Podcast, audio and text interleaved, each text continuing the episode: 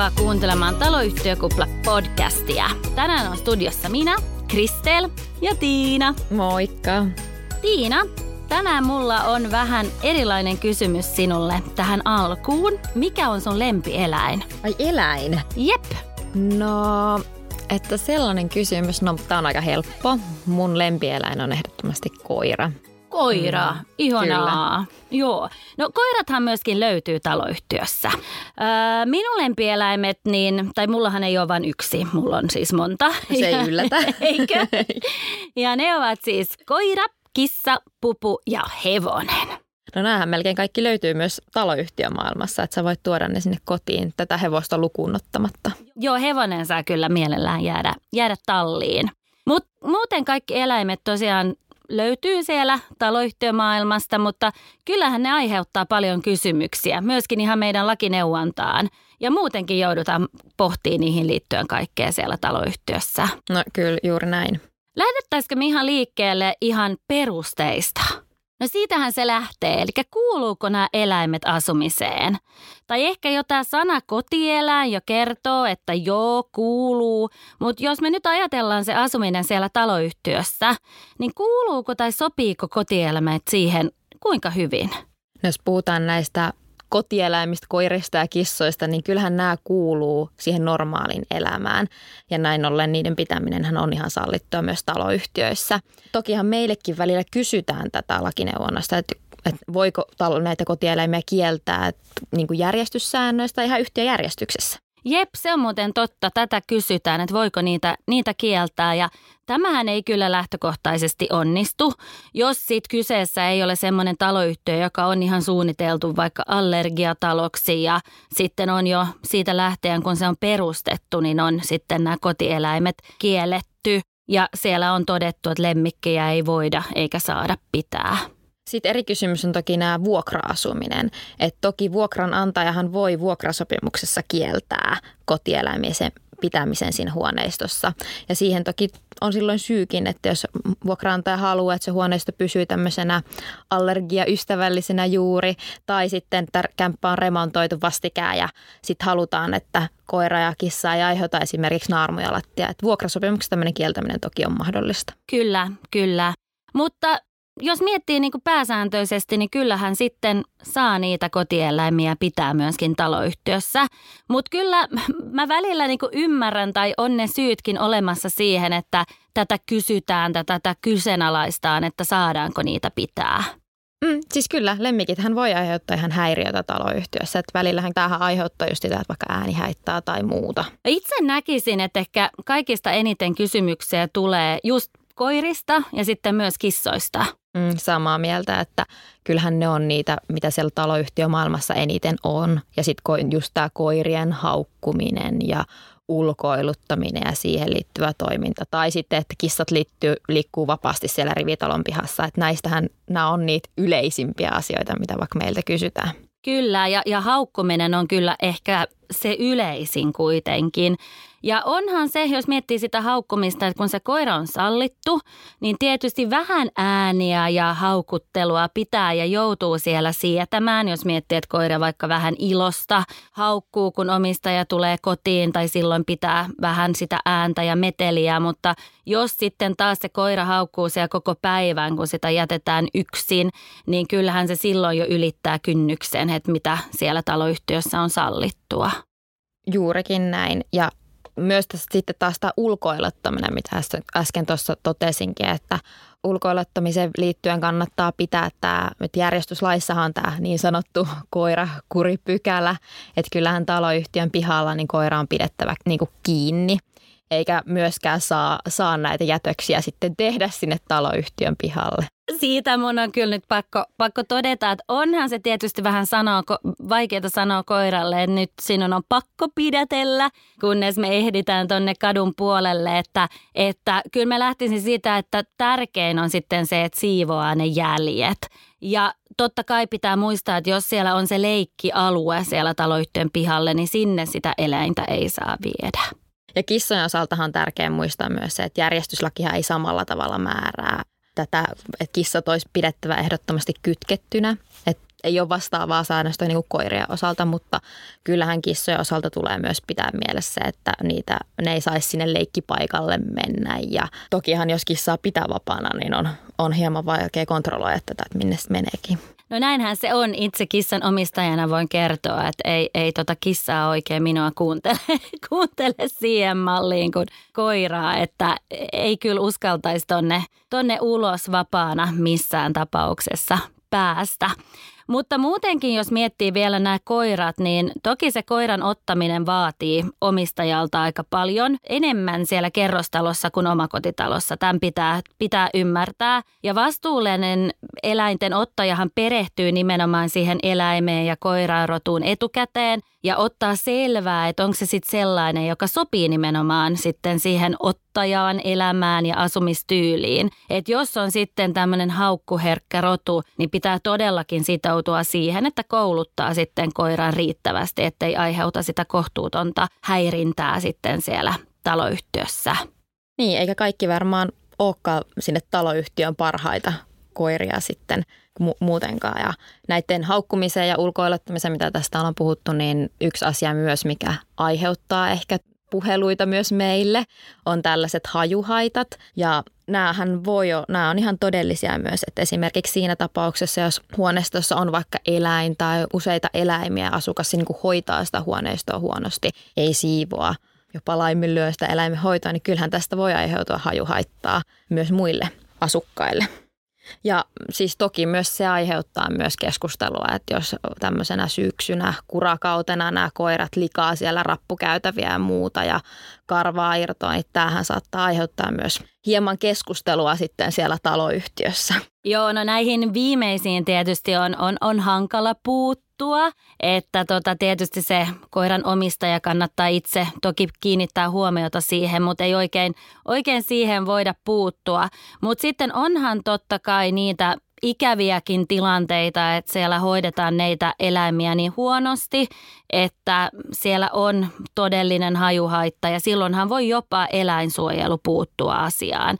Mutta nämä onneksi kyllä on, on harvinaisia nämä, nämä tilanteet tai aika harvoin siinä meidän neuvonnassa ihan näin ikäviin tilanteisiin niin, niin törmätään kyllä nämä, just, nämä, mitä meiltä kysytään, niin liittyy yleisesti just näihin koiriin ja kissoihin, mistä nyt onkin puhuttu paljon. Mutta kyllähän me saadaan puheluita myös muistakin eläimistä ja niihin liittyvistä ongelmista. Jep. Ja nyt kun sä sanoit, että muista eläimistä, niin, niin toki joudutaan me aina välillä pohtimaan, että mitä eläimiä nyt ylipäänsä sitten siihen taloyhtiömaailmaan sopii. Et jotkuthan minusta tuntuu ihan itsestään selviltä, niin kuin mun hevonen ei tulisi mielenkään viedä kotiin, mutta Kyllähän me ollaan törmätty esimerkiksi rivitaloyhtiön niin semmoisiin tilanteisiin, että siellä on ollut kanoja pihalla ja kukko on siellä kiekonut ja aikaisin aamulla niin herännyt tai häirinnyt niitä muita naapureita, kun ne on heränneet siihen. Tai sitten on Ankan poikasia, joka ei ole sitten pysynyt siellä omalla pihalla. No ei taloyhtiö ehkä kaikista paras paikka näin, tällaisille kukoille ja kanoille ja ankan poikasille, mutta lisätietojahan näistä kanojen pitämisestä kaava-alueella, niin siitä voi kysyä sieltä oman kunnan terveydensuojeluviranomaiselta. Kyllä, sieltä, sieltä voidaan, voidaan kysellä vielä lisää vinkkiä siihen liittyen. Mutta mitä mieltä se Tiina on sitten käärmeistä? Mulle tulee mieleen muutama mun sukulainen, joka on ilmoittanut, että jos ne törmää käärmeeseen, joka on esimerkiksi karannut siellä rappukäytävässä tai siirtynyt heidän asuntoon, niin he kyllä kuolevat siihen, kun ne pelästy, pelästyvät sitä ja sinä sitten siihen pysähtyy. Niin mi, mitä sanot näistä käärmeistä ja taloyhtiö? No käärmeet ja taloyhtiö, niin kyllähän ne käärmeetkin on sallittuja siellä taloyhtiössä. Niin siis sellaiset käärmeet, mitkä on muutenkin Suomessa sallittuja. Mutta kyllä meillä erittäin harvoin varmaan on tullut puheluja näistä käärmeistä. Joo, se on kyllä ihan totta, että häiriöä ne kyllä harvoin. Ne, Ainakaan ne ääni haittaa. Ääni haittaa. Ei niistä kärveistä tule, just näin. Ja myöskin sanoisin, että aika harvoin tulee puheluita undulaateista tai papukaijoista. Mutta nyt mulle itse asiassa, kun mainitsin papukaija, niin tulee mieleen yksi, yksi tilanne kylläkin. Oli kesä ja papukaija oli sitten siellä parvekkeen puolella ja siellähän tietysti kun aurinko nousi ja aamu aamu, hyvin aikainen aamu tietysti oli kyseessä, niin aloitti siellä höpömis, höpöttämisen ja papukai ja sitten siellä parvekkeella niin piti, piti meteliä ja tähän sitten häiritsi sitä naapureja, kuului hyvin sinne naapurin puolelle. Niin mitä mieltä oot Tiina? Pitääkö myöskin papukaijojen noudattaa yörauhaa? No toki tähän voi katsoa, että samalla tavalla kuin niiden koirien haukkumiseen, että kyllähän koirienkin tulee olla hiljaa, hiljaa yöllä, yöllä, samoin kuin te ihmisten. Eli eläimetkin pitää noudattaa yörauhaa. Kyllä. Kyllä. Kyllä. Mutta hei, mitä muita tulee, tulee mieleen vielä? No, mitä mieltä saat noista minipossuista, jotka ei välttämättä ole vält- niin pieniä aina? Ei, niistähän voi kasvaa yllättävän isoja. Mulle ainakin minipossuista tulee mieleen semmoinen otsikko, kotitallin lemmikki tai sohvan vaeltaja. Minipossusta on moneksi. Mutta tässä taitaa se suuri kysymys olla kyllä se, että onko se minipossu taloyhtiöasukkaaksi. No ainakin se minipossu-yhdistys on sitä mieltä, että minipossuja ei kerrostalon tai rivitalon kannattaisi hankkia. Totta, joo. Mä, mä oon kanssa kuullut tästä yhdistyksestä ja niillä on ollut ihan ongelmia, kun sitten ne possut ei ole voinut asua siellä kerrostalossa ja löytää sitten uusia koteja näille possuille. Että se on ihan totta. Ehkä se on se paras paikka ja muistan myöskin lukeneeni semmoisesta tapauksesta, että tämä minipossu oli sitten syönyt itsensä betoniseinän läpi naapurin puolelle, että kai se näin on, että tämä minipossu ei kyllä ole taloyhtiön asukkaaksi. Tähän, tää oli, tästä voidaan ottaa tämmöinen aasinsilta täihin miten mulle tulee nyt mieleen näistä vastuu tai osakkaan tai asukkaan vastuueläimistä. Totta, joo. Siis tuossa ainakin minipossutapauksestahan voidaan kyllä, ky- kyllä todeta, että toi seinä, mikä sitten vähän possun toimesta purettiin ja tehtiin siihen reikä, niin kyllähän se selvästikin sitten se minipossun niin emäntä tai, tai omistaja niin sitten vastaa, vastaa näistä vahingoista. Mutta ei se vahingonkorvausvastuu näistä lemmikeistä aina ole niin selvä asia. No ei, ei ole ja näitähän on ihan ratkottu oikeudessakin. Tästä vastikään oli tämmöinen kissoihin liittyvä, näihin mainekuun kissoihin liittyvä oikeuden ratkaisu. Ja Krista, sullahan taitaa olla tämmöinen kissa ihan kotonakin. Totta, mä muistan hyvin ton tapauksen, koska mä huomasin, huomasin että siellä oli myös samanlainen tai rotuinen kissa kuin mun Frodo siellä kotona. Ja se on kyllä ihan totta, että toi rotuhan on semmoinen poikkeuksellinen iso kissa ja sitten se tykkää vedestä.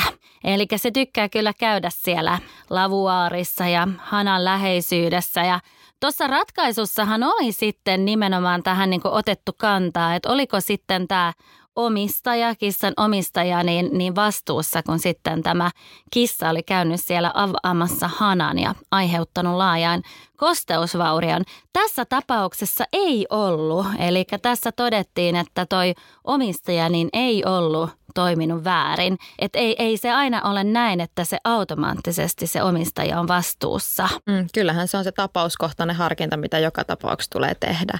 Mutta kissa ei kuitenkaan joutunut vahingonkorvaukseen vasta varmaan tuossa tilanteessa. Ei, ei joutunut, ei. Mutta kyllä sun Kristel kannattaa varmaan nyt pitää huolta tästä kuitenkin tästä sun omasta Frodosta, että hän ei auta vesivahinkoa myöskään teille. Jes, sitä mä itse asiassa mietin tuosta hovioikeuden ratkaisusta, että kun siinä on nyt ensimmäinen semmoinen tapaus ja siinä todettiin, että omistaja ei vastaa, mutta nythän meidän kaikkeen pitää ottaa opiksi siitä ja sitten jos mun Frodo nyt tämmöisen aiheuttaa, niin apua sentään, mikäköhän on mun vastuu. No ei oteta tästä sitten tulevaa oikeustapasta kuitenkaan. Ei, ei, ei. Frodo ei tällaista tee. Mutta meillä ei kuitenkaan taida vielä näihin eläimiin niin olla tullut hirveästi puheluja tämmöisistä eksottisista eläimistä, että tiikereistä tai muita. Että näitä ei kuitenkaan siellä taloyhtiön pihalla, pihalla kyllä näy. Onneksi ei. Se, ei, se olisi jo ehkä vähän, vähän, jos tiikeristä vaikka tulisi puhelu, niin mä kyllä on aika varma, että se olisi pi, pilapuhelu sit siinä tapauksessa. Tai no entäs tällaiset isommat villieläimet, karhut? Ei, ei, ei, ole ei, kyselty, ei. Niin. Karhut on kyllä, mähän kävin katsoa karhuja tuossa muutama vi- viikko sitten Kuusamassa, mutta ei ne, ei ne taloyhtiössä ollut ne karhut.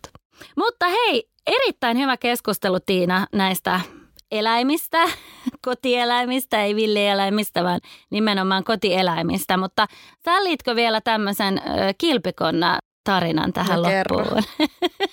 Mutta tulee niin mieleen semmoinen tapaus, jossa kilpikonna oli siellä omassa akvaariossa uinut päin kiveä ja kivi osui sitten siihen lasiin ja lasi hajosi. Ja se oli todella iso akvaario, eli siinä sitten todella laaja kosteusvaurio syntyi. Ja siinä todellakin siis taloyhtiössä niin, niin jotenkin katsottiin, että se akvaarien omistaminen, kilpikonnan omistaminen oli jo se vahingonkorvausvastuun peruste. Mutta tässä vähän sama asia kuin tuossa kissatapauksessa, niin, niin eihän tässä se, se omistaja, tietysti kilpin omistaja ole aiheuttanut sitä vahinkoa, että – kyllähän joudutaan tuossa niinku arvioimaan se kilpikonnan vastuu, jos jonkun vastuu pitää arvioida. Eikö se nyt ole sitten se vankila, eli konna kuin konna.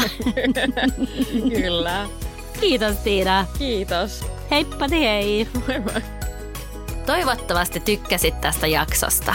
Jos haluat kuulla meistä lisää, niin muista painaa follow, eli seuraa meitä siellä, missä ikinä kuunteletkaan tätä podcastia. Kiitos kun kuuntelit ja ensi jaksossa ollaan taas uuden aiheen parissa.